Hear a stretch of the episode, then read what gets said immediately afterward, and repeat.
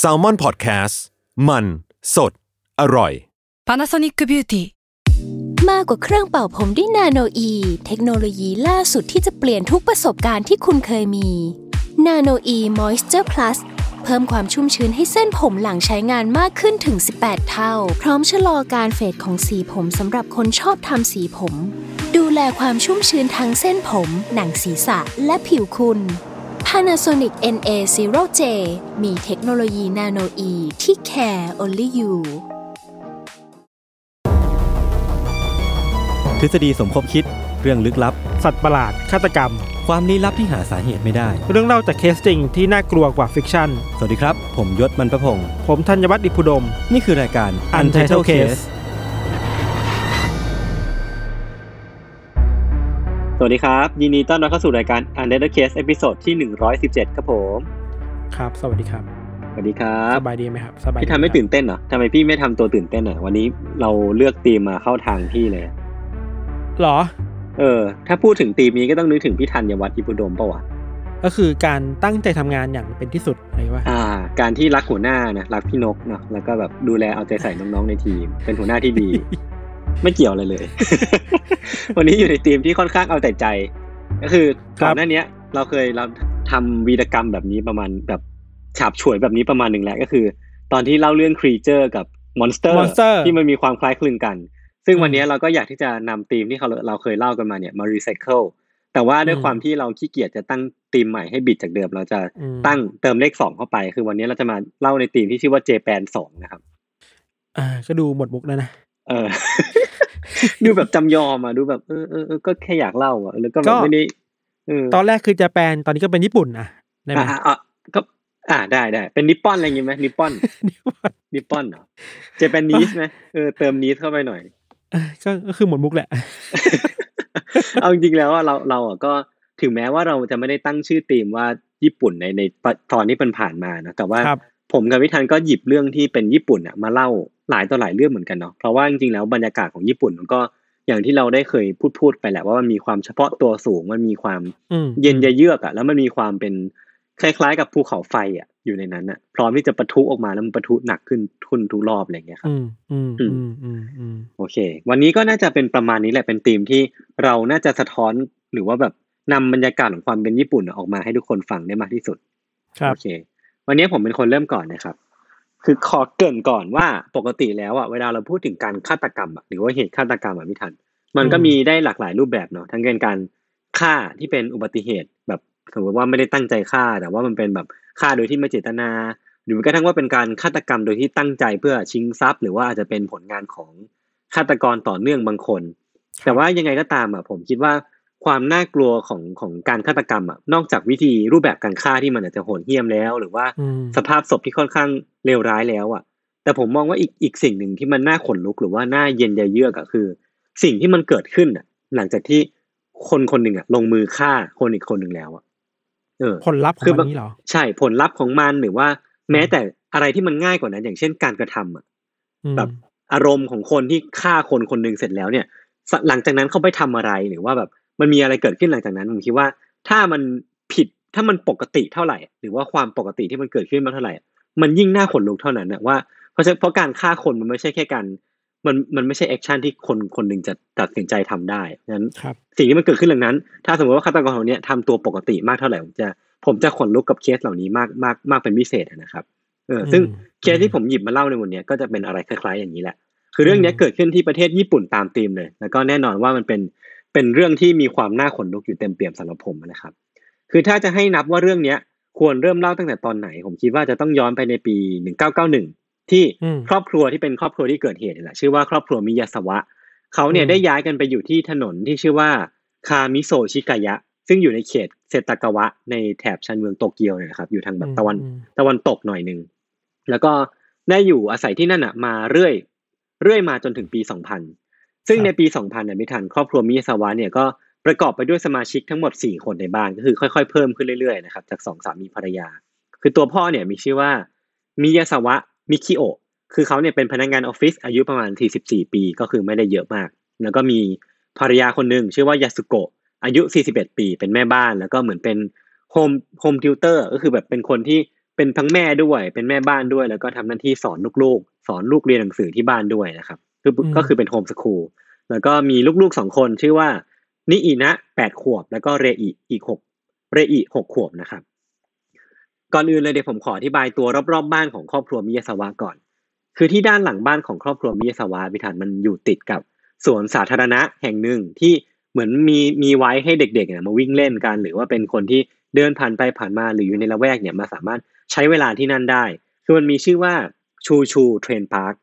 คือแล้วก็มันมีสวนสาธารณะติดอยู่ด้านหลังเนาะแล้วก็ด้านหน้าเนี่ยก็จะมี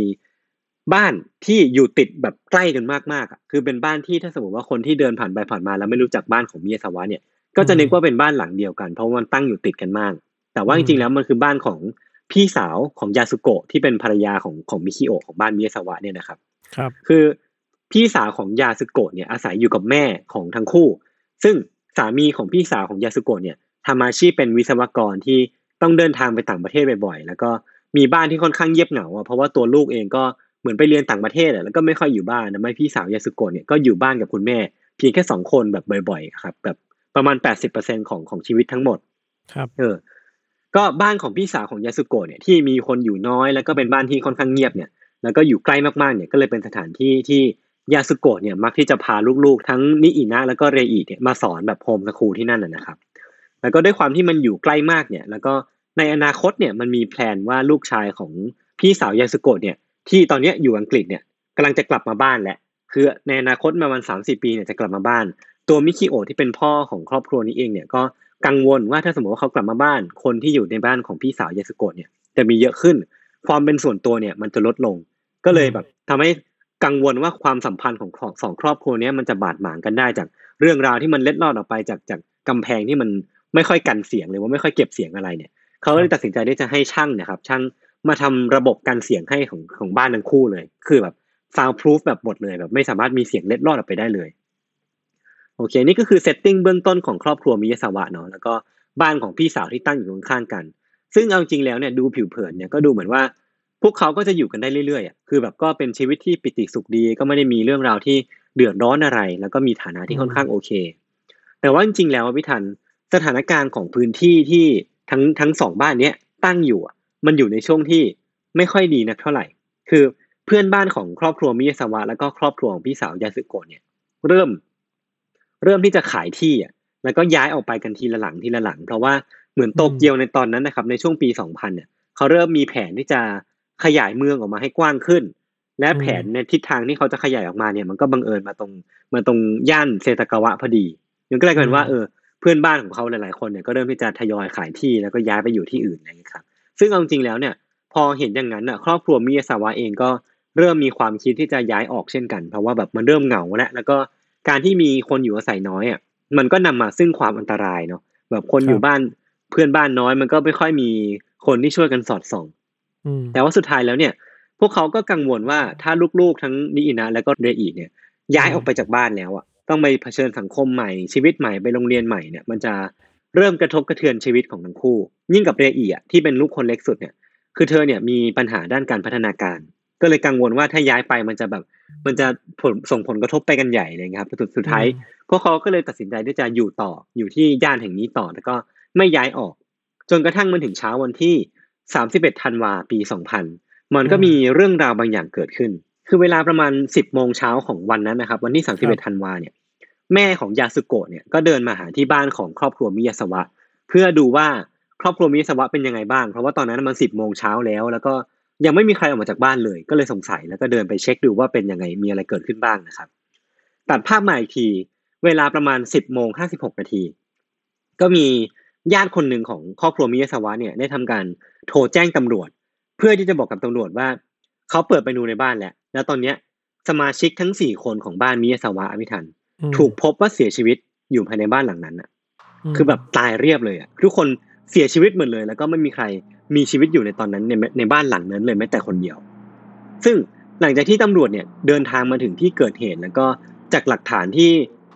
ตำรวจเนี่ยรวบรวมได้หลังจากนั้นนะครับ ผมจะค่อยๆเล่าให้ทุกคนฟังว่าทางการตำรวจเนี่ยเชื่อว่าเกิดอะไรขึ้นในค่ำคืนของวันที่ 30 ธันวาคมก่อนที่จะเกิดการพบศพขึ้นนะนะครับ ในคืนวันนั้นน่ะ มันมีร่องรอยว่ามีบุคคลปริศนาครับได้การได้ทำการบุกรุกเข้าไปในบ้านของครอบครัวมิยาสวะ ในตอนกลางดึกเลยนะคือเชื่อว่าน่าจะเป็นช่วงเวลาก่อนเที่ยงคืน จากหลักฐานที่พบอะตำรวจก็เชื่อว่า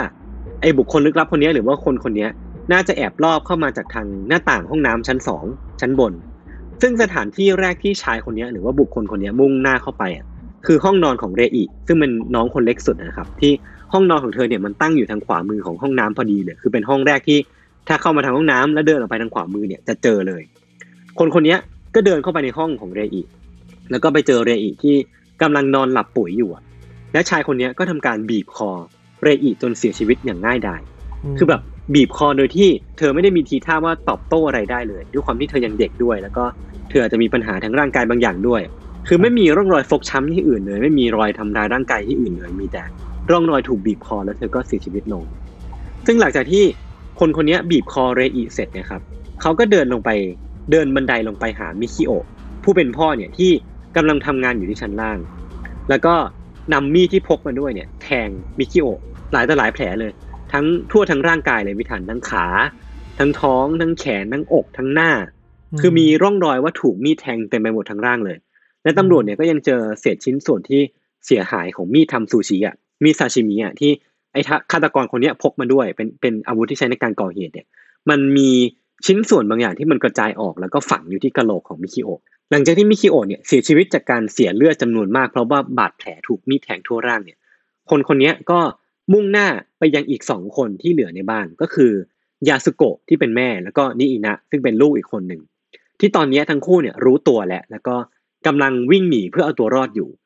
คนคนนี้ก็ได้วิ่งตามไม่ทันแล้วก็ได้ใช้มีดมีดที่ทำซูชิเนี่ยมีดซาชิมิที่พกมาด้วยเนี่ยที่มันเสียหายและไปทำร้ายทั้งคู่ก่อนคือเอาไปฟันเอาไปทำเอาไปแทงเนี่ยก่อนที่จะเริ่มรู้สึกว่าอาวุธที่ใช้ในมือเนี่ยมันใช้ไม่ได้แล้วก็เลยเดินไปหยิบมีดของครอบครัวมิยาสวะเนี่ยมาไล่แทงทั้งคู่ต่อ ซึ่งก็น่าจะเป็นจังหวะนี้ในพิธันที่ยาสึโกะเนี่ยได้พานิอินะหนีไปยังห้องใต้หลังคา ซึ่ง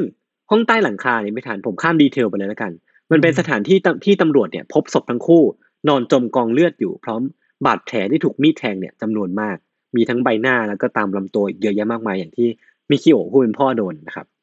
นอกจากนั้นเนี่ยมันก็ยังมีการพบฟันเศษฟันของนี่นะที่เป็นลูกเนี่ยตกอยู่ คือมันก็เป็นหลักฐานว่าเธอเนี่ยไม่น่าจะถูกแค่มีดแทง แต่ว่าน่าจะถูกทำร้ายร่างกายหรือว่าถูกต่อยตีด้วยเพื่อเพื่อทรมานหรือว่าเพื่อลงมือฆ่ายังไงก็ไม่แน่ใจสาเหตุเหมือนกัน ซึ่งมันก็มีรายละเอียดอีกพอสมควรเลยที่ผมข้ามไป เพราะว่ามันค่อนข้างน่ากลัวเนาะแล้วก็ค่อนข้างที่จะโหดร้ายมากๆ แต่ว่าสิ่งที่น่าขนลุกแล้วกันมากๆอะสำหรับคดีเนี้ยก็คือสิ่งที่เกิดขึ้น หลังจากที่ชายคนนี้ครับ ลงมือฆ่าสมาชิกครอบครัวทั้งหมดทิ้งไปแล้ว มันมีหลักฐานปรากฏชัดเจนเลยพิธันว่า หลังจากที่เขาฆ่าคนสี่คนอย่างเลือดเย็นแล้วเนี่ยฆาตกรคนเนี้ยมันก็ไม่ได้มีทีท่าว่าจะรีบหนีไปไหนเลย ซึ่งปกติเวลาเรานึกภาพเนาะตามหนังตาม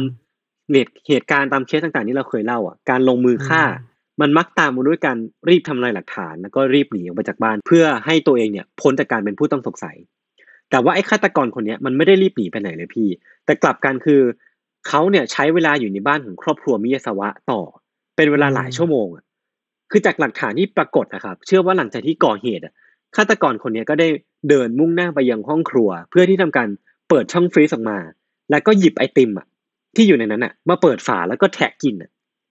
เออว่าไม่ได้รู้สึกอะไร ใช่ว่าต้องหนีหรือว่าต้องใช่ ต้องรู้สึกผิดอะไรเลยเนาะเออ อย่างที่พี่ทันพูดเลย คือผมมันรู้สึกว่ามันมันชิลลิ่งมากๆกับการที่คนคนหนึ่งอะจะฆ่าคนทั้งหมดสี่คนฆ่าเขาทางทางบ้านแล้วก็เดินมากัดไอติมลงไป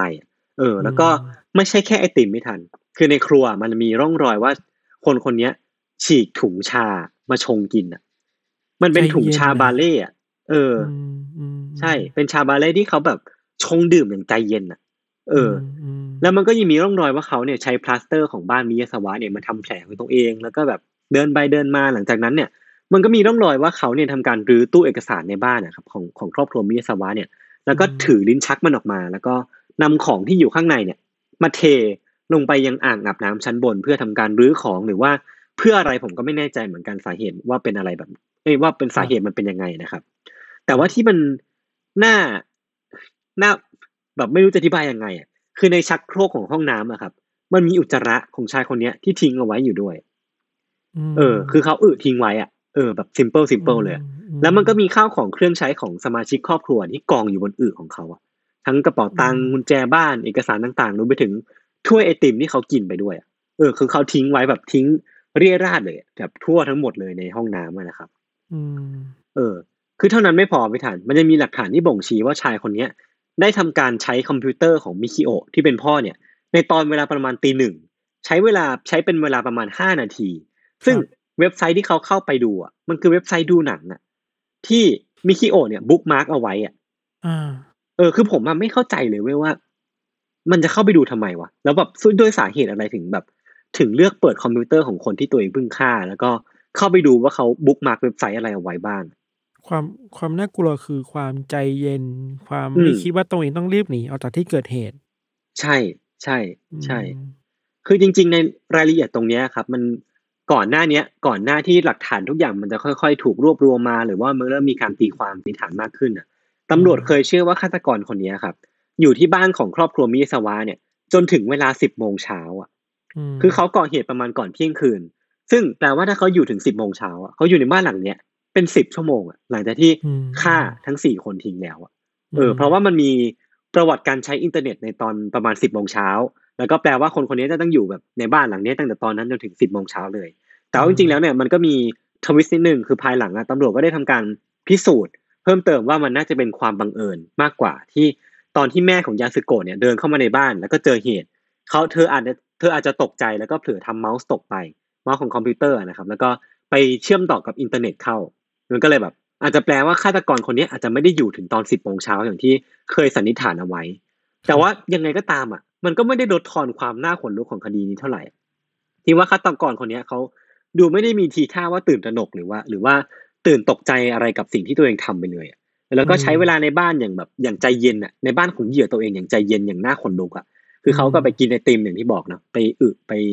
ไปทำนู่นทำนี่ชงชากินอะ ซึ่ง มันก็แบบน่ากลัวมากๆสำหรับผมอะพี่ทันว่าไงบ้างอะนั่นแหละคือความ ความนิ่งๆอะอืมอืมความไม่รู้สึกรู้สาอะไรกับสิ่งที่ตัวเองทำครับ แล้วการเออไปเอาตัวเองไปแทนที่เจ้าของบ้านนั้นน่ะ ใช่ใช่ใช่ใช่ไหมมันมันคือสิ่งเออที่สุดว่าน่ากลัวสุดในคดีนี้แล้วแหละ ครับ เออ ซึ่งผมก็รู้สึกคล้ายๆ กับพี่ทันแหละ ความที่มันมันก็แบบ ผมพูดอาจจะพูดย้ำไปย้ำมาหลายๆรอบอืแล้วมแต่ผมรู้สึกว่าความนิ่งในคดีเนี้ยมันมันเป็นสิ่งที่ทำให้เราขนลุกอืมมากเป็นพิเศษอืมซึ่งมันก็นำมาสู่คำถามต่อมาที่ค่อนข้างสำคัญมากๆก็คือว่า แล้วผู้บุกรุกคนเนี้ยที่แสนเลือดเย็นคนเนี้ยเขาเขาเป็นใครกันแน่นะครับ ครับ ซึ่งหลักฐานสำคัญของคดีเนี้ยครับ มันอาจจะเป็นสิ่งที่ฆาตกรเนี่ย ทิ้งเอาไว้ที่ในที่เกิดเหตุด้วยตัวเองเลย ซึ่งมันอืมอุกอาจมากๆนะผมอาจจะย้ำอีกทีหนึ่งว่าฆาตกรคนนี้เป็นคนที่ไม่ค่อยเกรงกลัวอะไรเลย คือจากร่องรอยเนี่ยมันพบว่า ฆาตกรคนนี้ได้ทำการมานอนเล่นที่โซฟาต่อหลังจากที่ฆ่า หลังจากที่เดินไปเดินมาในบ้านหลังจากที่ทำกิจกรรมอย่างที่ผมได้เล่าไป เขามานอนเล่น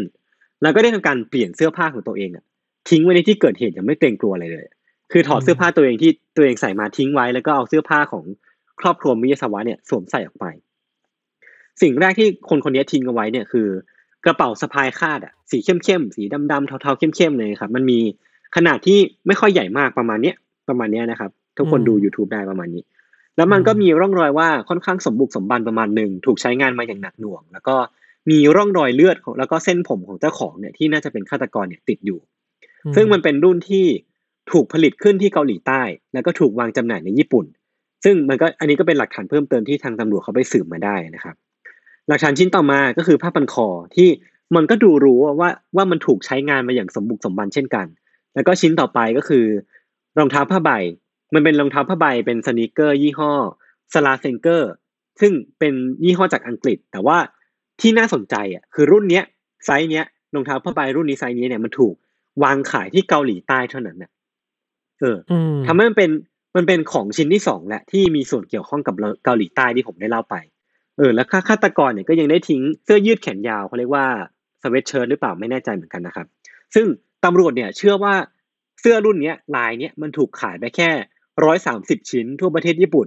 ซึ่งเหมือนจะดูน้อยเนาะแต่ว่าหลังจากนั้นน่ะ มันก็กลายเป็นว่าความจำนวนน้อยแค่เนี้ยมันก็ไม่ไม่ได้นำไปสู่อะไรเท่าไหร่เออแล้วมันก็ยังมีหมวกปักเก็ตสีเทา แล้วก็มีแจ็คเก็ตดำจากยูนิโคลมีถุงมือสีดำที่ที่ฆาตกรเนี่ยทิ้งเอาไว้ แล้วก็มีภาชนะสองผืน ที่ตำรวจเนี่ยเชื่อว่าเขาเนี่ยใช้ในการห่อมีดทำซาชิมิที่ตัวเองใช้ในการก่อเหตุด้วยนะครับครับ แล้วก็ในที่เกิดเหตุอะหลักฐานเพิ่มเติมไม่งมีเยอะมากเลยเว้ยมันมีทั้ง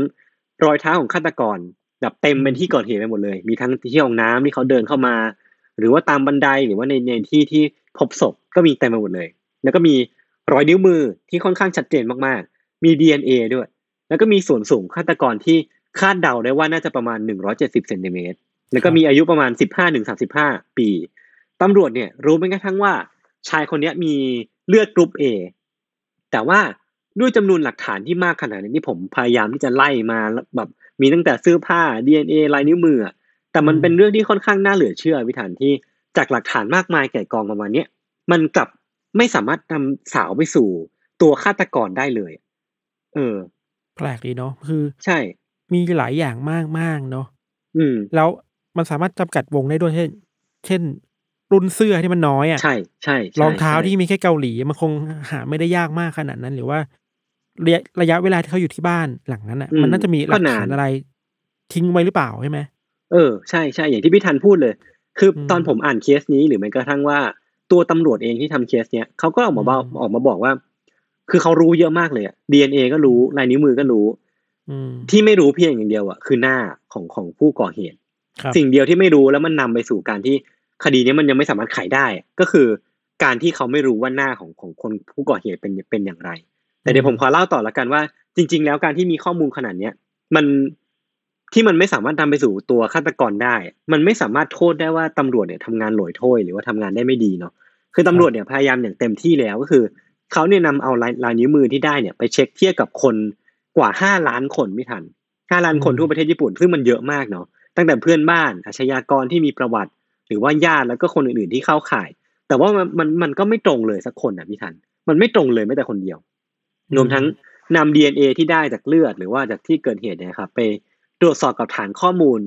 ซึ่งนำไปทดลองกว่าแบบเป็นล้านครั้งอะ ก็ไม่เจออะไรเลยอะคือแบบศูนย์มากๆเป็นแบงค์มากๆ ไม่มีแม้แต่หน้าของผู้ต้องสงสัยเข้ามาครับ เออ ซึ่งภายหลังอะตำเมื่อตำรวจพยายามที่จะใช้เทคโนโลยีในการตรวจสอบ DNA ที่มันค่อนข้างทันสมัยขึ้นอะ ก็คือเรื่องของแบบเริ่มมีการดู genealogy และดูแบบพาร์ทที่ผ่านมาของ DNA คนนี้ว่ามี DNA มาจาก ประเทศไหนบ้างมาจากแถบไหนในโลกบ้างนะครับ มันก็ได้ข้อมูลที่มีความเป็นไปได้ ว่าชายคนนี้อาจจะไม่ใช่คนญี่ปุ่น อาจจะเป็นคนจีนอาจจะเป็นคนเกาหลีตำรวจก็เลยพยายามที่จะขอความช่วยเหลือไปกับทางการเกาหลีใต้แหละมาก่อนหน้าเนี้ยแต่ว่าก็ไม่ได้รับความร่วมมือไปทำให้ทฤษฎีนี้มันค่อนข้างที่จะตกลงไป ซึ่งที่ผมได้บอกไปก่อนน้านี้ว่าสิ่งที่ขาดหลักๆของคดีเนี้ก็คือหน้าของผู้ก่อเหตุ และอีกอีกสิ่งหนึ่งที่มันขาดไปแล้วมันแบบแทบจะแบงค์เลยก็คือพยานผู้เห็นเหตุการณ์ที่แทบไม่มีเลย อย่างที่บอกไปก่อนหน้านี้พี่ว่าไม่แน่ใจว่าเกี่ยวไหมนะผมไม่ได้ไปทำการยืนยันว่ามันเกี่ยวข้องแค่ไหนเนาะแต่ว่าอืมผมคิดว่าส่วนหนึ่งเนี่ยมันอาจจะเป็นการที่บ้านของครอบครัวมิยาสวะเนี่ยทำการ sound proof แบบร้อยเปอร์เซ็นต์อะก่อนหน้านี้ที่ผมได้เล่าไปอะมันทำให้แบบช่วงเวลาที่ก่อเหตุอะหรือว่าช่วงเวลาที่มีการทำร้ายร่างกายมีการฆาตกรรมเกิดขึ้นอะมันไม่มีเสียงเล็ดรอดออกมาจากบ้านของมิยาสวะเลยอืมไอไอการ sound proof หรือว่าการทำที่ปิดเสียงอะในห้องอืมอืมตามบ้านน่ะครับ มันแปลว่าเรื่องที่อยู่ในบ้าน เสียงที่ฮะเกิดขึ้นในบ้าน มันไม่มีทางออกไปได้ใช่เลยถูกป่ะใช่ใช่แล้วอย่างที่ยศยศเคยเล่าตอนแรกๆด้วยซ้ำว่า มันก็เป็นบ้านที่ตั้งอยู่ในที่ที่แบบคนไม่ได้เยอะมากด้วยอะใช่แล้วมันก็ใกล้ยิ่งกันยากมาไปกใหญ่อะเออเออเออเออเออใช่ผมผมคิดว่ามันน่าจะมีความเกี่ยวข้องกัน เพราะว่าถ้าสมมติว่ามันมีเสียงเล็ดรอดมาจริงๆอะบ้านของอืมพี่สาวยาสึโกะเนี่ยอาจจะมาช่วยได้อาจจะมาแจ้งเหตุได้อืมนะครับ แล้วก็อืมอืมความเสียหายมันอาจจะไม่มากขนาดนี้ หรือว่ามันอาจจะ สาวไปถึงตัวคนร้ายได้มากกว่านี้ แต่ว่าแต่ว่ามันเรคก็งเอ้ยโทษคงไม่ได้ทีโทษก่อนเลยเราคงโทษไม่ได้หรอกนะว่าเพราะถูกต้องซาวพลูถูฟกต้แบองบเออใช่ใช่ใช่มันเป็นแค่เพียงแค่สิ่งที่มันเกิดขึ้นไปแล้วอะครับเออคือเราคนแค่มามายกให้ฟัง เหมือนคนร้ายเอาประโยชน์จากสิ่งนี้ไปทำเหตุที่ไม่ดีมากกว่า เออ หรือแม้กระทั่งว่าอืมเขาอาจจะไม่รู้ด้วยซ้ำว่ามันมี soundproof อยู่อะไรเงี้ย ผมก็ไม่แน่ใจว่ามันอืมเกิดอะไรขึ้นขนาดนั้นเหมือนกันเนาะครับ ซึ่งมันก็มีพยานคนอื่นไม่ทันด้วยเหมือนกันที่พบเห็นเหตุการณ์ที่อาจจะเกี่ยวข้อง กับคดีเนี้ยมันมีผู้หญิงคนหนึ่งครับที่อ้างว่าขับรถอยู่ใกล้ที่เกิดเหตุครับ แล้วก็เห็นคนวิ่งตัดหน้าไปตอนประมาณห้าทุ่มครึ่งที่ถนนแห่งหนึ่งอืมแต่ว่าสุดท้ายเนี่ย พยานคนเนี้ยก็ต้องตกไป เพราะว่าตำรวจเนี่ยไม่สามารถหาหลักฐานเพิ่มเติมว่าเธอเห็นจริง หรือว่ามีการวิ่งผ่านจริง เพราะว่ามันมันไม่มีรอยเลือดที่ตกอยู่ณที่แห่งนั้นนะครับ มันก็อาจจะเป็นเป็นเพียงแค่การแค่การแบบคาดเดา เออ เป็นเพียงแค่การคาดเดาหรือว่าแบบไม่สามารถเชื่อได้ขนาดนั้นครับซึ่ง footage เดียวเนี่ยที่เชื่อว่าน่าจะเป็นของฆาตกรน่ะก็คือ ภาพจากกล้องวงจรปิดหน้าซูเปอร์มาร์เก็ตแห่งหนึ่งแถวสถานีรถใต้ดิน ที่อืมคาดเดาว่าน่าจะเป็นสถานที่ที่ฆาตกรคนเนี้ยเดินทางไปซื้อมีดไปซื้ออาวุธที่ใช้ในการก่อเหตุ แต่ว่าอืม footage เนี้ยอย่างที่บอกไปว่ามันเห็นด้านหลังเห็นด้านข้างบ้าง แต่ว่ามันไม่เห็นหน้าเลยเว้ยมันไม่สามารถนำไปสู่ประโยชน์อะไรเท่าไหร่อะอืไม่เห็นหน้าอยู่ดีใช่ถูกต้อง มันก็เลยทำให้คดีเนี้ยครับแม่งโคตรจะคลุมเครือเลยพี่ทัน แม้กระทั่งอืม หลักฐานหรือว่าพยานในที่เกิดเหตุและกระทั่งมูลเหตุจูงใจในการก่อเหตุอะมันก็ไม่ชัดเจนว่าชายคนเนี้ยคนคนคนเนี้ยทำไปเพื่ออะไร คือผู้บุกรุกแล้วก็ฆาตกรคนเนี้ยครับ หลังจากลงมือก่อเหตุฆ่าคนสี่คน ครอบครัวมิสวะทิ้งหมดเลยเนี่ยเขาก็ขโมยเงินไปเพียงแค่แสนห้าหมื่นเยนเท่านั้นเองอะก็คือประมาณอืมห้าหมื่นบาท โดยที่อืมเขาไม่ได้เอาอีกแสนเก้าหมื่นเยนที่เหลือในบ้านอะไปด้วย ซึ่งมันก็ไม่ได้อยู่ซ่อนอ่าลึกอะไรมากเลยนะตำรวจก็บอกว่ามันอ่ามันก็สามารถเอาไปได้อะ ซึ่งอืมถ้าเขาทำไปเพื่อเงินอย่างเดียวจริง ๆ อะทำไมไม่เอาไปให้หมดอะเออแม้ว่าเขาจะมีเวลาเหลือเฟือในบ้านขนาดเนี้ยทำไมถึงไม่เอาเงินในบ้านไปให้หมดเลย หรือว่าจะฉลาดพอวะอืม ที่จะรู้ว่าถ้าเอาเงินไปหมดตำรวจก็จะคาดเดาได้ว่าเป็นการอ๋อฆ่าเพื่อชิงเงิน เออเออก็เป็นแต่ไปถ้าได้นะ ถ้าเอาไปไม่หมดเนี่ย ก็ปั่นปั่นปั่นตำรวจไปเรื่อยเออะอเออเฮ้ยซึ่งซึ่งผมว่าก็อาจจะเป็นไปได้ เพราะว่าหลักฐานต่อมาพี่ทัน คือตำรวจอืมเองก็เดาว่ามูลเหตุจูงใจต่อมาที่เป็นไปได้ คือเรื่องของความโกรธแค้นมันจะมีความความโกรธแค้นแฝงอยู่ด้วย เพราะว่าสภาพชีวิตอืมสภาพการเสียชีวิตของแต่ละคนนะครับ ก็ต้องยอมรับว่ามันค่อนข้างแย่มันมีบาดอืมแผลถูกแทงที่หน้าทั้งตัวอะไรเงี้ยครับครับแล้วก็หากดูจากข้าวของที่ทิ้งเอาไว้แล้วอะ มันมีประวัติที่เสื้อผ้าเหล่าเนี้ยส่วนใหญ่อะถูกซื้อที่สถานีที่ชื่อว่าโอกิคุโบะซึ่งครับมันอยู่ไม่ไกลจากละแวกของเซตากาวะที่ครอบครัวมิซาวะเนี่ยตั้งอยู่อืม ทำให้ตำรวจเนี่ยคิดว่าชายคนนี้อาจจะอยู่อาศัยไม่ไกลจากบ้านของมิซาวะก็เป็นไปได้ และอาจจะรู้จักกับครอบครัวเนี้ยในแบบที่ไม่ค่อยดีก็เป็นไปได้ เป็นไปได้ แต่ว่าทีเนี้ยมันก็จะเป็นแผนของชายคนนี้อีกทีหนึ่งที่ต้องการล่อลวงตำรวจอะให้คิดไปเช่นนั้นน่ะ ก็เลยพยายามที่จะไปซื้อเสื้อผ้าในแถบนี้มาเพื่อให้ตำรวจเนี่ยคิดว่าตัวเองเนี่ยเป็นคนในในในละแวกนี้อะเพื่อล่อลวงตำรวจไปในทิศทางอย่างที่พี่ทันว่า พยายามที่จะชี้นำตำรวจให้คิดไปใน ไปในเวที่ตัวเองต้องการอะไรเงี้ยครับ ก็ครับไม่รู้เหมือนกันว่ามันความเท็จจริง หรือว่าข้อเท็จจริงของมันเป็นยังไง แล้วก็จนปัจจุบันเนี้ยที่นั่งหงุดหงิดก็คือว่า จนปัจจุบันเนี้ยก็ยังไม่มีใครรู้พี่ทันว่าคดีเนี้ยใครเป็นคนก่อเหตุ และทำไปเพื่ออะไร และคดีเนี้ยก็ยังคงเป็นคดีที่อันโซฟอะมาถึงปัจจุบันเนี้ยครับ ปี2021เนี่ยอืมทั้งทั้งที่หลักฐานเยอะมากๆเนอะใช่หลักฐานเยอะมาก เออ คือเยอะมากจนสามารถ ยศสามารถเล่าได้เป็นฉากๆแล้วทำอะไรบ้างไม่ทำอะไรใช่บ้าง ใช่ใช่ใช่เอาเงินไปยังไงบ้างอะแต่ว่าอืม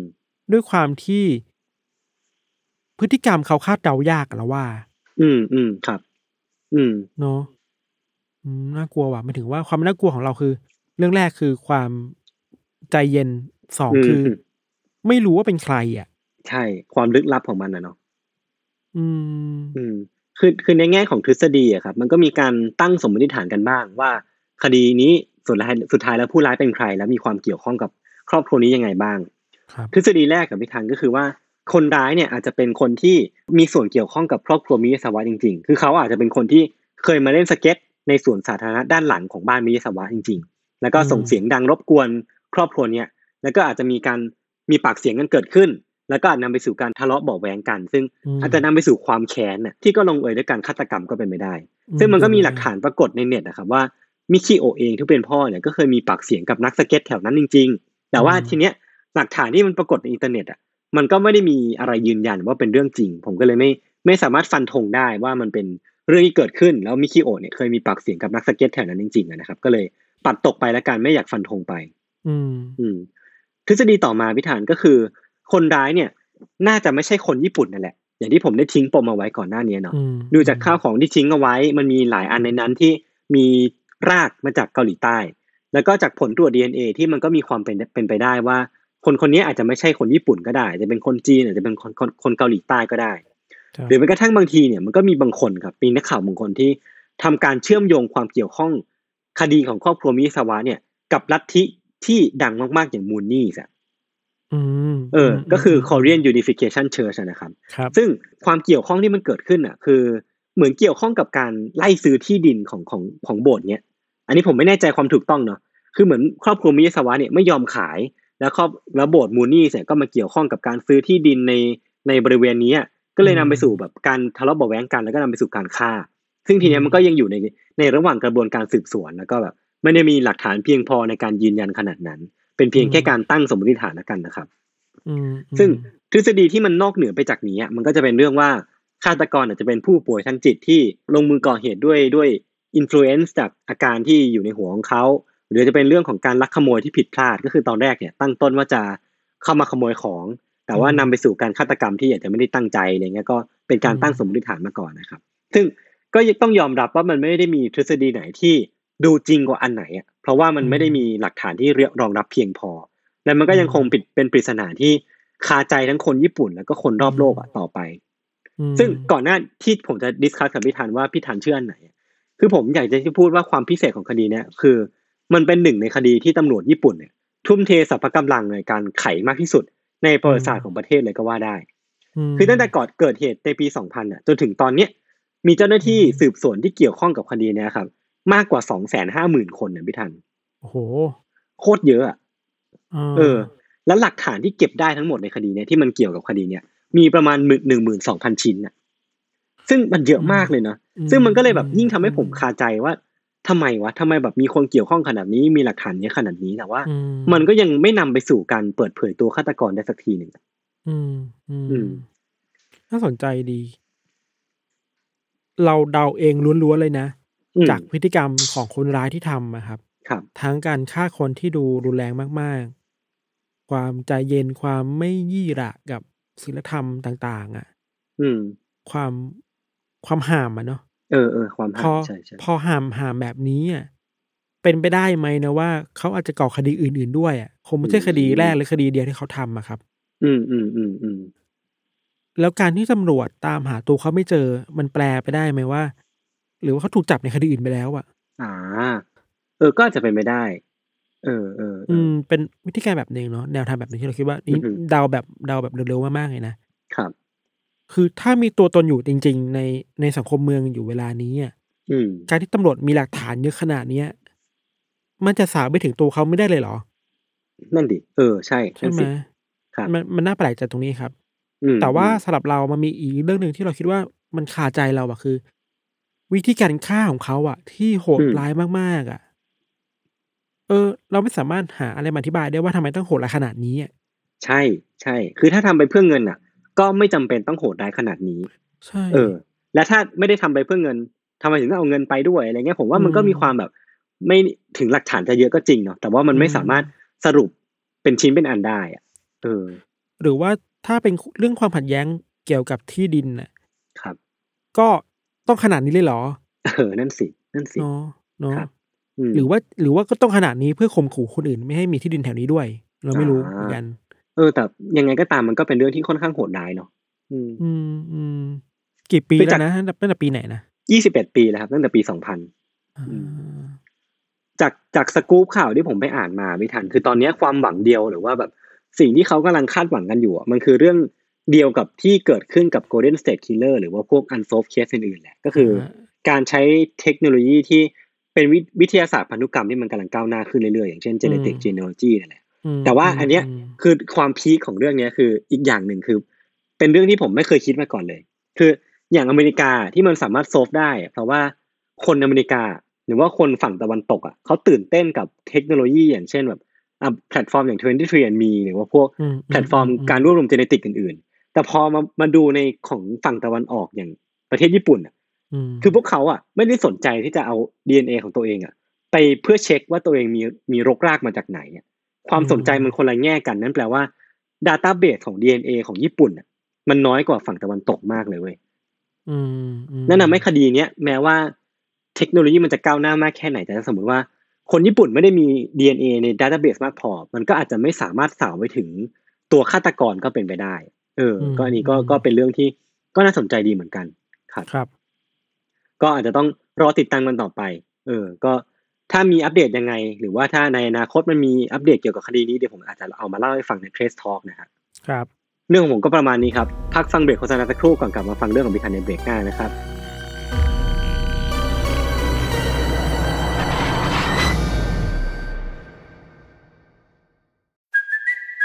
Kaylee Cuoco for Priceline. Ready to go to your happy place for a happy price? Well, why didn't you say so? Just download the Priceline app right now and save up to 60% on hotels. So, whether it's Cousin Kevin's Kazoo concert in Kansas City, go Kevin, or Becky's Bachelorette Bash in Bermuda, you never have to miss a trip ever again. So, download the Priceline app today. Your savings are waiting. Go to your happy place for a happy price. Go to your happy price, Priceline.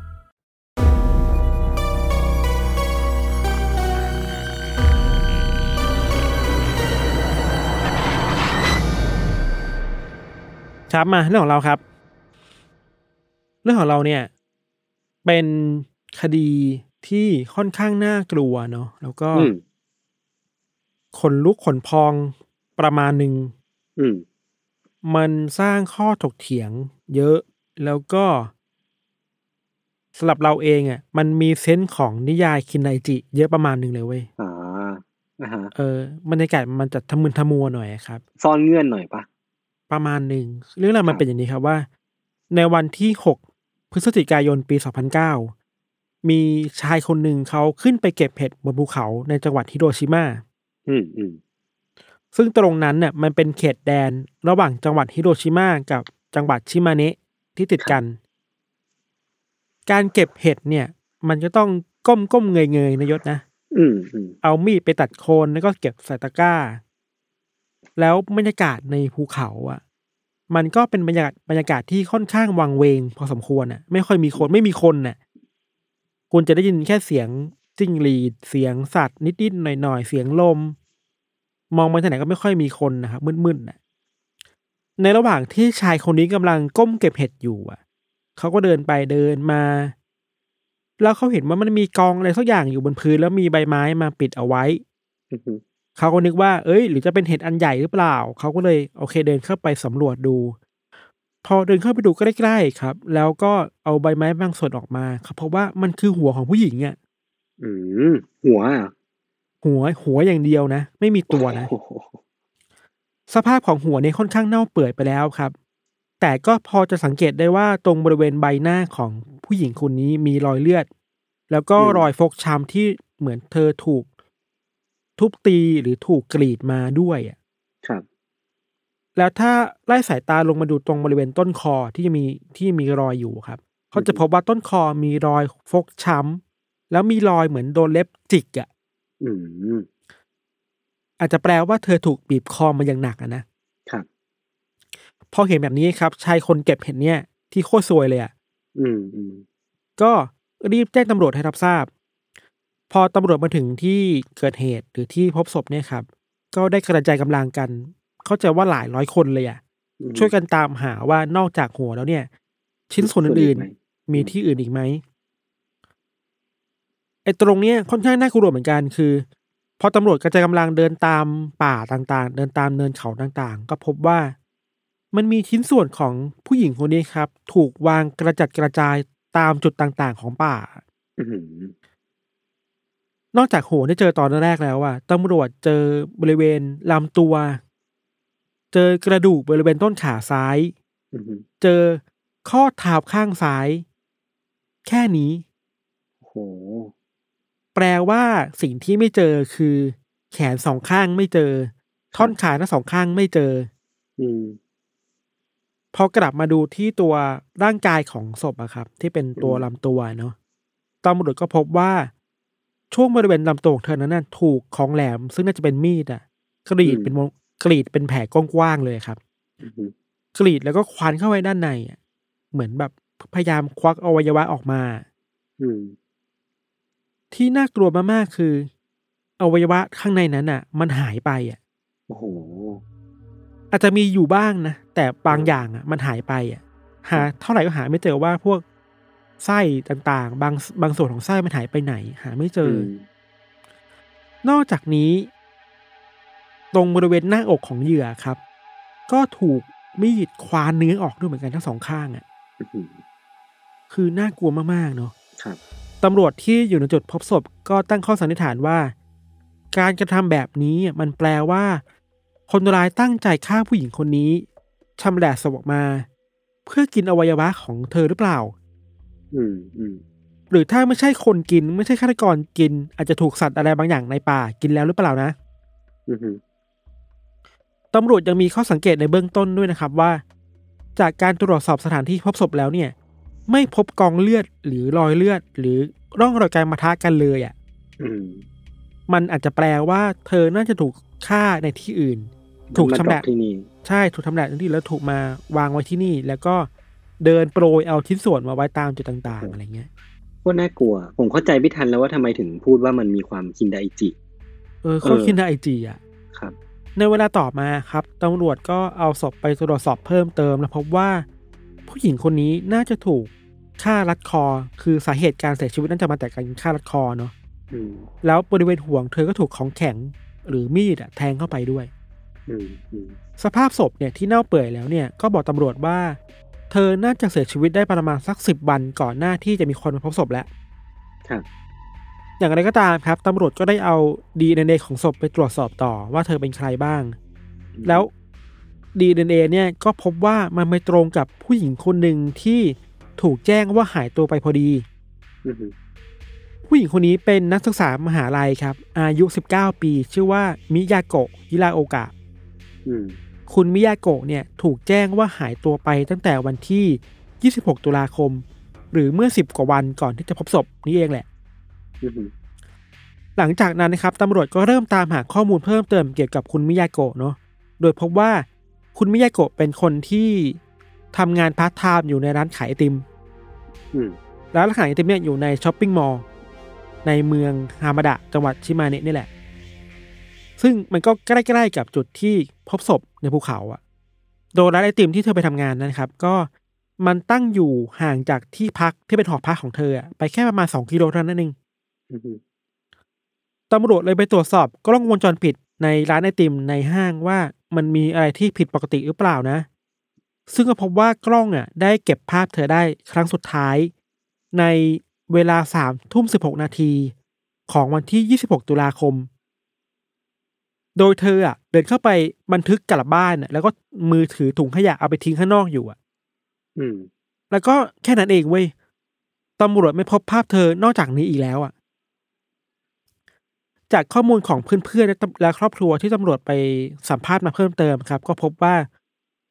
โดยปกติแล้วอะหลังจากเลิกงานน่ะ คุณมิยาโกะก็จะเดินทางกลับหอพักพร้อมกับเพื่อนเป็นประจำเลย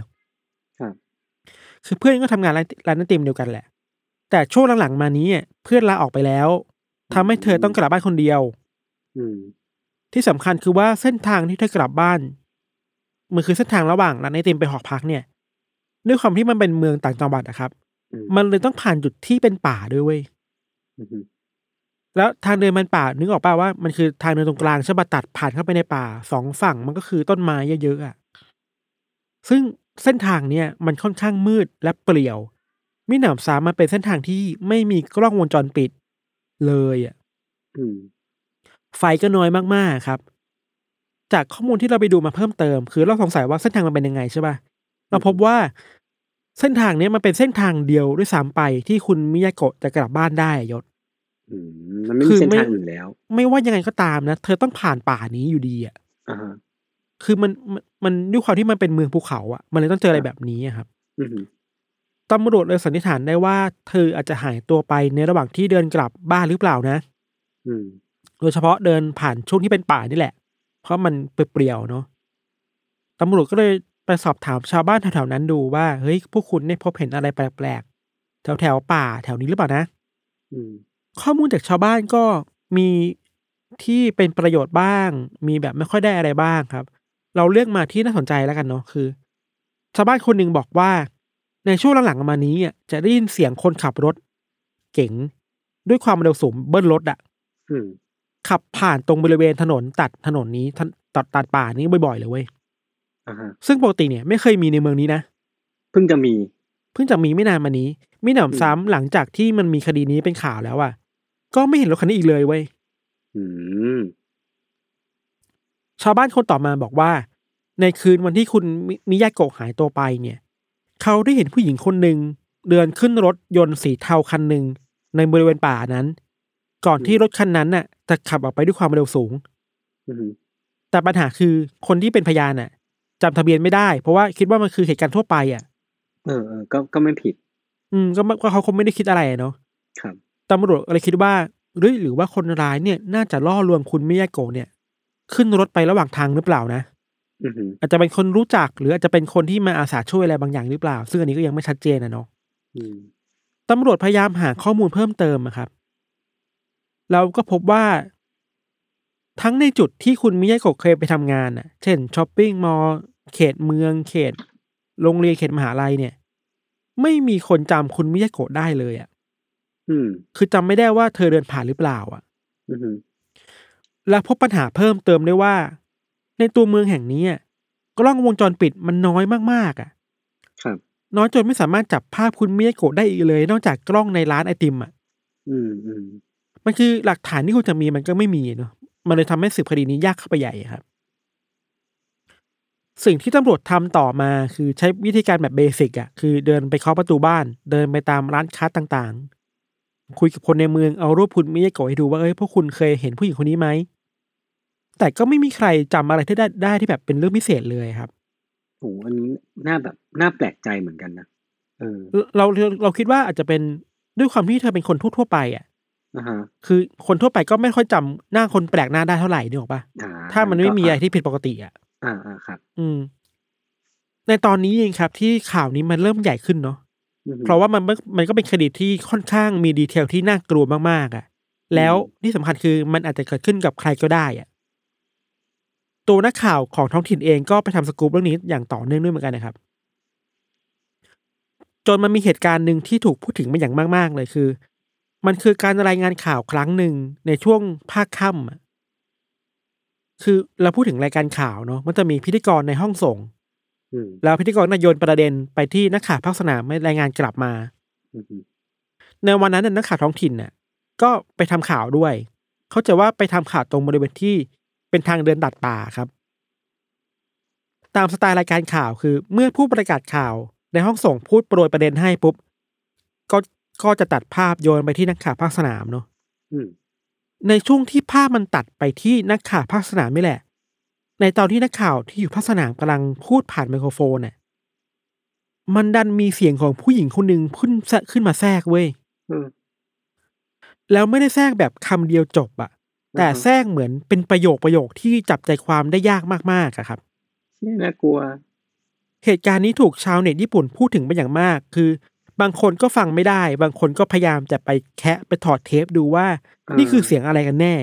แล้วมันบางแทครนกมาจากไหนอะ บางคนบอกได้ว่า หรือนี่จะเป็นเสียงของวิญญาณคุณมิยาโกะหรือเปล่า เออ ที่ที่น่ากลัวมากๆคือว่ามีคนที่ไปนั่งฟังเสียงแล้วถอดเทปออกมาถอดคำออกมาอือหือ ได้ว่าอันนี้คือคนที่วิเคราะห์เสียงนะ พูดว่า ครับ เสียงนั้นพูดว่า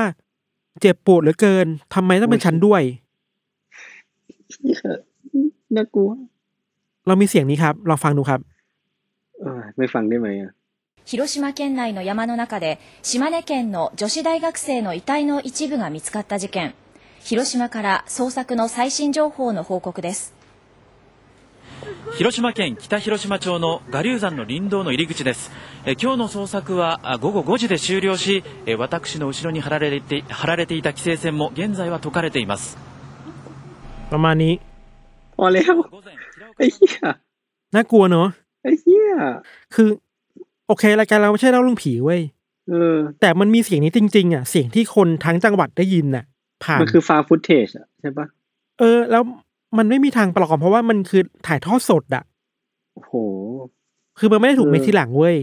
ครับคำถามคือแล้วนี่คือเสียงอะไรอะโอเค มันจะเป็นใช่เสียงแทรกใช่ก็ได้นะป่ะเราพยายามพูดแบบวิทยาศาสตร์มากๆนะคือมันเป็นเสียงแทรกก็ได้เว้ยแต่เมื่อไอเหตุการณ์นี้มันถูกครอบลงไปในเหตุการณ์ที่ยังตามหาคนร้ายไม่ได้อะ อืมไอการตีความว่ามันคือเสียงแบบวิญญาณมันก็เกิดขึ้นได้เนอะปะเมื่อความจริงอืมมันยังไม่เปิดเผยครับอันนี้คือเรื่องทางครับสังคมแบบหนึ่งอะเนาะซึ่งผมคิดว่าเออมันก็เป็น ดีเทลที่น่ากลัวมากๆ แล้วคนก็พูดถึงคดีนี้อย่างมากเพราะว่าคลิปคลิปนี้นี่แหละ อืม เมื่อเวลามันผ่านไปเรื่อยๆครับ คนในเมืองก็รู้สึกไม่ปลอดภัยมากขึ้นเรื่อยๆ เพราะว่าคนร้ายก็ยังไม่เจอตัว แล้วชิ้นส่วนของผู้หญิงคนนี้อะคุณมิยาโกะอะ อีกหลายส่วนเนี่ยก็ยังไม่เจอไม่รู้หายไปไหนอะอืม ตอนนี้มันเกิดกระแสเรียกร้องจากชาวบ้านไปถึงตำรวจไปถึงภาครัฐแล้วว่า พวกคุณ โอเค ถ้าพวกคุณยังจับไม่ได้แต่พวกคุณช่วยทำอะไรเพื่อปกป้องพวกเราได้ไหมอือฮึเช่นการไปติดกล้องวงจรปิดในเมืองให้มากขึ้นกว่านี้อะอืมอืมไปเพิ่มเสาไฟไปติดไฟในที่ที่มันเปลี่ยวให้มากขึ้นหน่อยสิ คนเวลากลับบ้านมันจะได้สบายใจอะอืมเวลาผ่านไปหลายเดือนมาข้ามมาถึงปี2010อะครับตำรวจของเมืองชิมาเนะก็โดนวิจารณ์อย่างต่อเนื่องเนื่องๆเลยนะครับจนจนพวกเขาถูกกดดันมากจนต้อง เดินทางไปที่หลุมศพของคุณมิยาโกะอะอืมเพื่อไว้อะไรและขอโทษ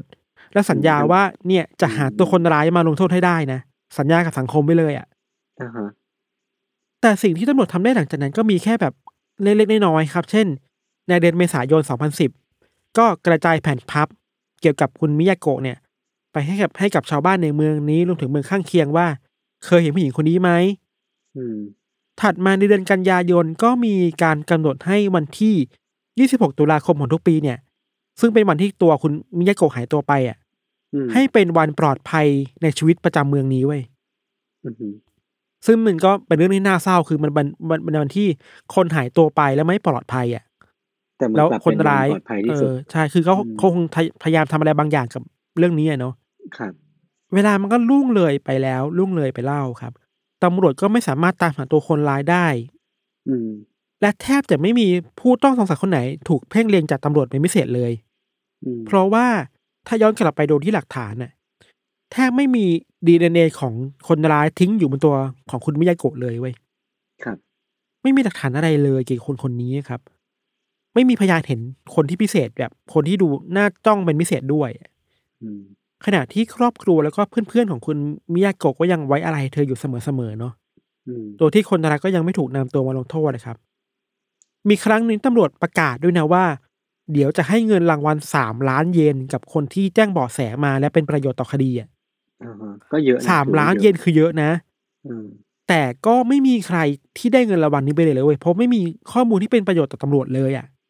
โหมันน่าเศร้านะเนี่ย ว่ามันมันน่าเศร้าแล้วมันก็เป็นความแปลกมากๆ คือตำรวจเออทำทุกวิถีทางอะครับแล้วเราเชื่อว่าสังคมญี่ปุ่นก็เป็นสังคมที่ค่อนข้างให้ความช่วยเหลือตำรวจค่อนข้างสูงอะอืมอืมอืมอืมโนและเป็นเมืองที่แบบค่อนข้างช่วยเหลือกันและดูแลกันดีอะอืมันเป็นไปได้ยากมากที่จะไม่เจอตัวคนร้ายหรือไม่ไม่รู้เบาะแสเกี่ยวกับคนร้ายเลยครับ ครับ เวลามันลุ่งเลยมาถึงปี2016ครับอืมคือเจ็ดปีหลังจากที่คุณมิยาโกะเสียชีวิตอะ ตอนนี้ตำรวจเริ่มทำโปรไฟลิ่งของตัวคนร้ายแล้ว คิดว่าน่าจะเป็นใครบ้าง เช่น อาจจะเป็นผู้ชายอายุตั้งแต่25ถึง40ปีก็ว่าไป ขับรถมีฐานะประมาณหนึ่ง จากการที่โปรไฟลิ่งเนี่ยตำรวจก็ค้นดูคดีเก่าๆอะเนาะในเมือง ว่ามันมีคดีไหนหรือมีตัวผู้ต้องสงสัยคนไหนที่น่าจับตาเป็นพิเศษหรือเปล่าอืมตำรวจไปสะดุดจับชายคนหนึ่งครับ เขาไปเจอโปรไฟล์ชายคนหนึ่งที่ชื่อว่าโยชิฮารุยาโนะอืม ตัวโยชิฮารุเนี่ย ในปี2009อะ ในปีที่คุณมิยาโกะเสียชีวิตเนี่ยครับโยชิฮารุเป็นคนทำงานเป็นพนักงานขายของอยู่ที่เมืองชิมาเนะอืมเมืองเดียวกัน ซึ่งร้านที่เขาขายของเนี่ย มันก็อยู่ใกล้กับมหาลัยที่คุณมิยาโกะเรียนอยู่อืมก่อนหน้านี้โยชิฮารุเคยถูกจำคุกเป็นเวลาสามปีกับอีกประมาณสี่ห้าเดือน จากคดีที่เป็นสตอเกอร์ผู้หญิงในโตเกียวอืมคือพอออกจากคุกมาเนี่ยเขาก็ปรับตัวก็แบบย้ายเมืองแล้วก็มาทำงานที่นี่เนาะมาหางานใหม่ ตามข้อมูลที่ตำรวจไปพบก็คือว่า โยชิฮารุเนี่ย หลังจากที่คดีนี้มันเกิดขึ้นประมาณสองวันนะยศสองวันเท่านั้นเองนะหลังจากที่มีคนพบศพคุณมิยามิโกะยาเนี่ยโกะสองวันเท่านั้นนะหลังจากนั้น โยชิฮารุก็ได้ขับรถออกจากบ้านพร้อมแม่ คือตัวเขาเป็นคนขับแล้วแม่นั่งข้าง ๆ ขับรถออกจากเมืองไปในวันที่แปดพฤศจิกายนอืมความพีคคือว่า เมื่อตำรวจไปตรวจสอบเพิ่มขึ้นเนี่ยพบว่า วันนั้นเนี่ยโยชิฮารุขับรถออกไป แล้วเกิดอุบัติเหตุจนเสียชีวิตพร้อมแม่เว้ยอืมบนทางหลวงครับความแปลกประหลาดของคดีนี้คือว่า เมื่อตำรวจไปตรวจสอบที่เกิดเหตุอะ พบว่ามันไม่มีร่องรอยของรถที่เสียเลยอะ รถไม่ได้ขัดข้อง และไม่มีร่องรอยของการเหยียบเบรกเลยเว้ยชี้เชี่ยแล้วในช่วงที่รถมันเสียแล้ว ไฟมันกำลังลุกอะอืมทั้งสองคนไม่หนีออกจากที่นั่งอะเฮ้ยอาจจะเป็นไม่ได้ว่าสลบหรือว่าตำรวจบางคนเนี่ยนี่ข้อมูลจากตำรวจบางคนคิดว่า หรือนี่จะเป็นการฆ่าตัวตายของทั้งสองคนหรือเปล่า อือฮึ ตำรวจก็อึ้งแล้วเฮ้ยเราอุตส่าห์คิดว่าคนนี้น่าจะเกี่ยวข้องอะอืมเอาโอเคงั้นไปหาข้อมูลเพิ่มเติมก็ไปตามหาที่บ้านต่อบ้านที่ยังอยู่นะตำรวจก็ไปค้นบ้านของโยชิฮารุอะครับแล้วก็พบว่ามันมีของใช้ส่วนตัวหลายอย่างที่ถูกทิ้งไว้ หนึ่งในนั้นคือ memory stick ไอตัวเก็บภาพอะ memory อะอ่านึกภาพเป็นเหตุการณ์ในหนังนะคือแบบ เฮ้ย เราได้ USB มาแล้วอันหนึ่งเสียบเข้าคอมแล้วดูซิว่า ใน memory นี้มีรูปอะไรบ้างอะเปิดมาไม่มีอะไร แต่ว่ามันมีโฟลเดอร์ที่เป็น delete photo อยู่อะยศอืมในรูปที่ถูกลบไปแล้วยังไม่ถูกลบมาจากไอตัว memory นะ มีประมาณหกสิบห้ารูปอืมเกือบทั้งหมดมันคือรูปศพของคุณมิยาโกะอะโดยทั้งมีภาพที่คุณมิยาโกะถูกฆ่าและถูกแช่ไว้ในอ่างอาบน้ำไอ้เหี้ยแล้วก็ลักษณะอื่นๆที่ยืนยันได้ว่า โยชิฮารุเป็นคนฆ่าเช่นมันมีขาแขนเขาขาเขาอยู่ในภาพด้วยอะอืมรวมถึงภาพบางภาพที่บางคนบอกว่า มันคือภาพที่โยชิฮารุไปถ่ายตอนนี้ วางวางหัวเอาไว้อะครับเออ อันนี้ก็เป็นหลักฐานที่นั่นนะชัดเจนนะว่าโยชิฮารุน่าจะเป็นฆาตกรตัวจริงแหละอืมอืมแล้วไม่รู้ว่าเขามีปัญหาด้านอะไรหรือเปล่าที่ทำให้ต้องออกขับรถออกไป แล้วก็พาแม่ไปด้วย แล้วก็ฆ่าตัวตายแบบนั้นน่ะ ถ้าถ้าคือฆ่าตัวตายนะครับ คดีนี้ก็จบลงแบบนี้ครับ คือได้ตัวฆาตกร รู้ว่าใครทำเออไอ้ที่เวลาเจ็ดปีที่หาไม่เจออะเพราะว่าโยชิฮารุเสียชีวิตไปแล้วไงอืมแงไม่ว่าคนจะตามหาหลักฐานอะไรก็หาไม่เจออะคือเขาใจะว่าตำรวจในเจ็ดปีนี้ค่อยค่อยค่อยเก็บโปรไฟลิ่งเรื่อยๆ ค่อยๆสะสมโปรไฟล์เขาไปเรื่อยๆอะรับคิดว่าข้อมูลแหละอะไรบ้างที่จะเป็นเกี่ยวกับฆาตกรได้จน จนมามาโปะเชะกับโยชิฮารุพอดีในเจ็ดปีต่อมาอือฮึ เออ น่ากลัวมาก น่ากลัวมาก น่ากลัวมาก น่ากลัวเออ จริง มันเป็นคดีที่ โอเค ไม่ใช่เป็นฆาตกรต่อเนื่องนะ ไม่ได้เกี่ยวกับลัทธิอะไรเลย แต่ ครับ มันคือคดีฆ่าคนหนึ่งคน แต่มันเป็นคดีที่ถึงแม้จะฆ่าคนหนึ่งคนแต่ก็เป็นชีวิตคนที่ไม่ควรจะเสียไปเนอะแล้วก็ อืม แต่รายละเอียดในดีเทลในคดีนี้มัน มันมีความลึกลับน่ากลัวเต็มไปหมดเลยอะ มันมีความเป็นแบบโทษนะมันมันเหมือนหนังผีอะ ใช่ไหมเออ แต่ว่าเป็นหนัสตอรี่มังนผีเยอะที่เกิดมากขึ้นกับชีวิตจริงอะเออ เรากลับมาย้ำอีกทีว่าไอ้คลิปนั้นนะคลิปเสียงนั้นน่ะ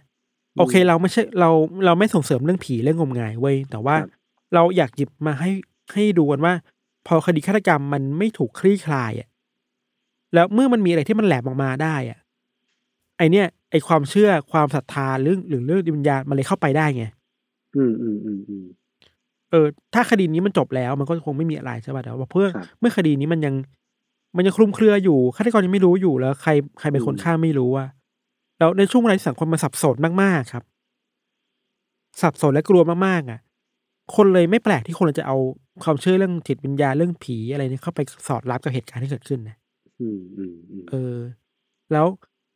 มันยังมีปริศนาอีกหลายอย่างที่คนยังวิเคราะห์อยู่ไปหลายหลายทฤษฎีนะครับอย่างเช่น เรื่องแรงจูงใจเนี่ยเป็นทฤษฎีที่คนคุยกันเยอะมากว่าทำไมถึงฆ่าอืม คือมันมีทฤษฎีและกระแสหลักที่คนวิเคราะห์กันว่า อาจจะมีมีนิสัยเป็นสตอเกอร์คนอยู่แล้วอะอืมจากคดีที่เขาเคยทำมาที่โตเกียวครับ ก็เลยสตอเกอร์เหยื่อรายใหม่หรือเปล่าก็เป็นไปได้ใช่ปะแต่บางอย่างที่มันยังอธิบายไม่ได้คือทำไมต้องฆ่าแล้วโหดขนาดชำแหละขนาดนี้อะเออ แล้วมีเหยื่อคนอื่นไหมหรือว่าแบบมีคนอื่นที่ทางการไม่รู้อีกหรือเปล่าอะไรเงี้ยใช่ เพราะว่าคนที่เป็นฆาตกรเสียชีวิตไปแล้วไง เราเลยไม่สามารถพูดอืมอะไรต่อจากนี้ได้ว่าแรงจูงใจคืออะไรได้แก่ได้แต่แค่คาดเดาอะครับ ครับ ส่วนสภาพศพที่ดูเบิกแหวะน่ากลัวเลยคิดว่าอืมมันก็มีความเป็นไปได้นะว่าเมื่อเมื่อศพถูกทิ้งไว้ในป่าจะมีสัตว์มากินน่ะอืมอืมอืมเออ ก็เป็นแบบได้เพราะว่ามันมีหลักฐานหนึ่งคือตำรวจเคยไปเจอเล็บอะเล็บของคุณ คุณมิยาโกะอะอยู่ในกองอุจจาระของสัตว์นะครับอ๋ออ่า เออ ก็แปลว่าคงมีสัตว์เข้าไปกินจริงๆแหละ แล้วก็ถ่ายออกมาอืมเป็นอืมเป็นเล็บเป็นเศษเนื้ออะไรเงี้ย เออประเด็นสำคัญที่สุดสำหรับคดีนี้คือ เราพยายามพูดมาตลอดในตอนเล่าเรื่องคือความปลอดภัยในชีวิตว่า ใช่ใช่ อันนี้คือคีย์หลักเลย ข้ามเรื่องเออผีข้ามเรื่องความหลอนความอะไรไปเลยอะอืมคดีนี้อืมจะไม่เกิดขึ้นถ้าถ้าเมืองมันมีความปลอดภัยอย่างที่พี่ทันว่า แล้วนี่คือคดีที่เกิดขึ้นในปี 2009 อะ ไม่ได้ห่างตัวไม่ได้ไม่ได้ล้าเลยนะ มันใช่มันสดสดๆใหม่ ๆ นะอืมสองพันเก้ามันแล้วญี่ปุ่นนะแต่เข้าใจว่าคงเป็นเมืองเล็กอะเนาะครับชาวบ้านก็ตั้งคำถามกับภาครัฐเยอะกับตำรวจเยอะว่า คุณเอางบประมาณที่เราจ่ายให้พวกคุณเป็นภาษีเนี่ย ไปดูแลพวกเราดีแค่ไหนอะอืมไอ้กล้องวงจรปิดทำไมมันน้อยมากขนาดนี้วะการที่อือฮึผู้หญิงหนึ่งคนนักศึกษาหนึ่งคนหายตัวไป กล้องคุณที่มีอยู่ทั่วเมืองอะ มันไม่เพียงพอนะจนมันไม่สามารถไปตามหาเลยอะ ได้แค่ภาพเดียวในห้างด้วยซ้ำไปอะเผลอๆเป็นกล้องจากเอกชนด้วยซ้ำอะไม่ใช่กล้องของรัฐบาลอะของของตำรวจอะหรือแม้แต่ในที่เปลี่ยวๆอะครับมันมีการจัดตั้งแสงไฟ ติดตั้งแสงไฟเสาไฟ ติดตั้งระบบการดูเวรยามของตำรวจดีแค่ไหนอะอืมแล้วเราเชื่อมั่นว่าคุณมิยาโกะไม่มีทางเลือกแล้วไว้ยที่จะต้องไม่เดินทางไปในถนนเส้นนี้อะอืมก็อย่างที่คืพี่อทันพูดเขากูก็เธอแบบมีทางเดียวที่จะกลับบ้าน เออเราไปดูกูก็แบบมาแล้ว ยังไงมันก็ต้องผ่านป่านี้ว่ะอืมอืมคือไม่งั้นจะกลับยังไงอะใช่ป่ะแล้วอืมแล้วเธอถูก ถูกทำให้เดินคนเดียวด้วยเพราะว่าเพื่อนลาออกไปแล้วอะอืมก็ยิ่งน่ากลัวเข้าไปใหญ่อะเออนั่นแหละสุดท้ายแล้วเราคิดว่า โอเค ไอ้พวกกล้องวงจรปิดอะไรพวกเนี้ยหรือว่าแสงสว่าง มันอาจจะเป็นปลายเหตุประมาณหนึ่งแหละ แต่ว่าในเวลาเดียวกันมันก็ช่วยปกป้องคนได้นะอืมันทำให้คนรายที่รู้สึกว่าอยากปองร้ายใครสักคนหนึ่งอะ มันต้องคิดเยอะอะอืมอืมว่าเฮ้ยฉันทำสิ่งนี้แล้วไม่ได้นะเพราะมันมีกล้องจับอยู่นะ มันมีที่สว่างอยู่นะ เออเราคิดว่านี่แหละมันคือเรื่องสำคัญสุดในคดีนี้คือความปลอดภัยในชีวิตของเมืองอะเมืองดูแลคนนี้แค่ไหนอะครับ หรือว่าการออกแบบเมืองอะ การวางผังเมืองที่ทำให้ที่อยู่อาศัยกับที่ทำงานมันห่างกันมากเกินไปหรือเปล่านะในเมืองเล็กๆเมืองหนึ่งอะอืมอืมมันคิดได้เยอะในแง่เมืองในแง่คนนะแต่ตัวคนเองก็ต้องโทษแหละเพราะว่าโยชิฮารุเองก็เป็นสิ่งที่ เราไม่รู้สิคือ เราไม่รู้ใจเขาคิดอะไรอยู่อะอืมเพราะเขาก็ตายไปแล้วเราตอบไม่ได้แต่คิดว่า มันก็เป็นการกระทำคดีที่ค่อนข้างน่ากลัวอุกอาจเอออุกอาจแล้วจำเป็นต้องที่คนที่เป็นเหยื่อต้องได้รับความยุติธรรมอะครับอืมอืมประมาณยศคิดว่าไงบ้าง ผมคิดว่าก็จริงๆก็เป็นอย่างที่เสริมๆไปแหละผมรู้สึกว่าเอาจริงๆแล้วพอมันมีเรื่องมีความลึกลับใช่ไหมมีความลี้ลับอะมาเกี่ยวข้องอะเออ ก็ ไม่อยากให้ความลี้ลับมันมาลดทอนความใช่ใช่ใช่ประเด็นทางสังคมอะเออคือใช่เราฟังเราอาจจะตื่นเต้นแหละผมคิดว่ามันก็จะมีความแบบเอออืมแล้วถ้าสมมติว่าเป็นแฟนนิยายสืบสวนหรือว่าอะไรพวกเนี้ยก็จะรู้สึกตื่นเต้นอืมมันมีดีเทลที่น่าสนใจ แต่ว่า อย่างที่บอกอย่างที่พี่ทันได้เล่ามาก่อนในเลยว่าอืมสิ่งที่ควรพูดถึงมันคือเรื่องประเด็นทางสังคมเนี่ยว่าแบบใช่อะเหยื่อมีความปลอดภัยในการใช้ชีวิตยังไงบ้าง และการที่มาตั้งวันนี้ให้เป็นวันปลอดภัยที่สุดแห่งเมืองอะไรเงี้ยมันอืมันมอืมอืมมันเหมือนอืมเป็นการ แก้ที่อาจจะไม่ได้ช่วยอะไรหรือเปล่าอะไรใช่เงี้ยเออเราเราย้ำอีกทีว่า ถ้าสังคมมันปลอดภัยเพียงพอ มันครับถูกออกแบบมาเพื่อปกป้องชีวิตผู้คนเพียงพอ เรื่องสยองขวัญเรื่องผีแบบเนี้ยที่มันเป็นเป็นข่าวลือเรื่องผีแบบเนี้ยอืมันจะไม่เกิดขึ้นเว้ยใช่ใช่ใช่ใช่ไหมอืมมันจะไม่มีเรื่องราวที่น่ากลัวแบบเป็นผีเสียงแบบนี้ ที่คนตีความเป็นไปเรื่อยเปื่อยขนาดนี้อะถ้าสังคมมันมันดีตั้งแต่แรกอะอืมเพราะฉะนั้นเรา เราก็อยากให้โฟกัสเรื่องความปลอดภัยในเมืองแหละเป็นพิเศษมเพื่อมาลดใช่ลดทอนความเชื่อแบบนี้ลงไปอะโอเค ครับครับผมจประริงมาณๆวันนี้นี้ครับก็ประมาณนี้นะจริงๆแม่งมีความเป็นญี่ปุ่นทั้งสองอันเลยคือแบบเป็นบริบทที่เป็นคดีที่ขายยากเหมือนกัน แล้วก็มีความแบบ เออไม่รู้อะมันมีกลิ่นญี่ปุ่นน่ะมันมีควากลิ่นในญี่ปุ่นน่ะเออมีความจำเพาะของญี่ปุ่นบางอย่างอยู่ซึ่งเอาจริงๆผมคิดว่าถ้าเราจัดอีกอีกสามสี่ตอนมันก็ยังมีเรื่องให้เล่าเยอะอะญี่ปุ่นอะก็รอหมดมุ้งอีกรอบหนึ่งก็ค่อยค่อยเอาญี่ปุ่นกลับมาเล่าแล้วกันเนาะครับ โอเคครับว่าก็วันนี้ก็ประมาณนี้ ก็ติดตามรายการของพวกเราทั้งสองคนได้ทุกช่องทางของ s ซ m มอนพอดแคสต์เช่นเคยนะครับ วันนี้พวกผมสองคนลาไปก่อนสวัสดีครับสวัสดีครับ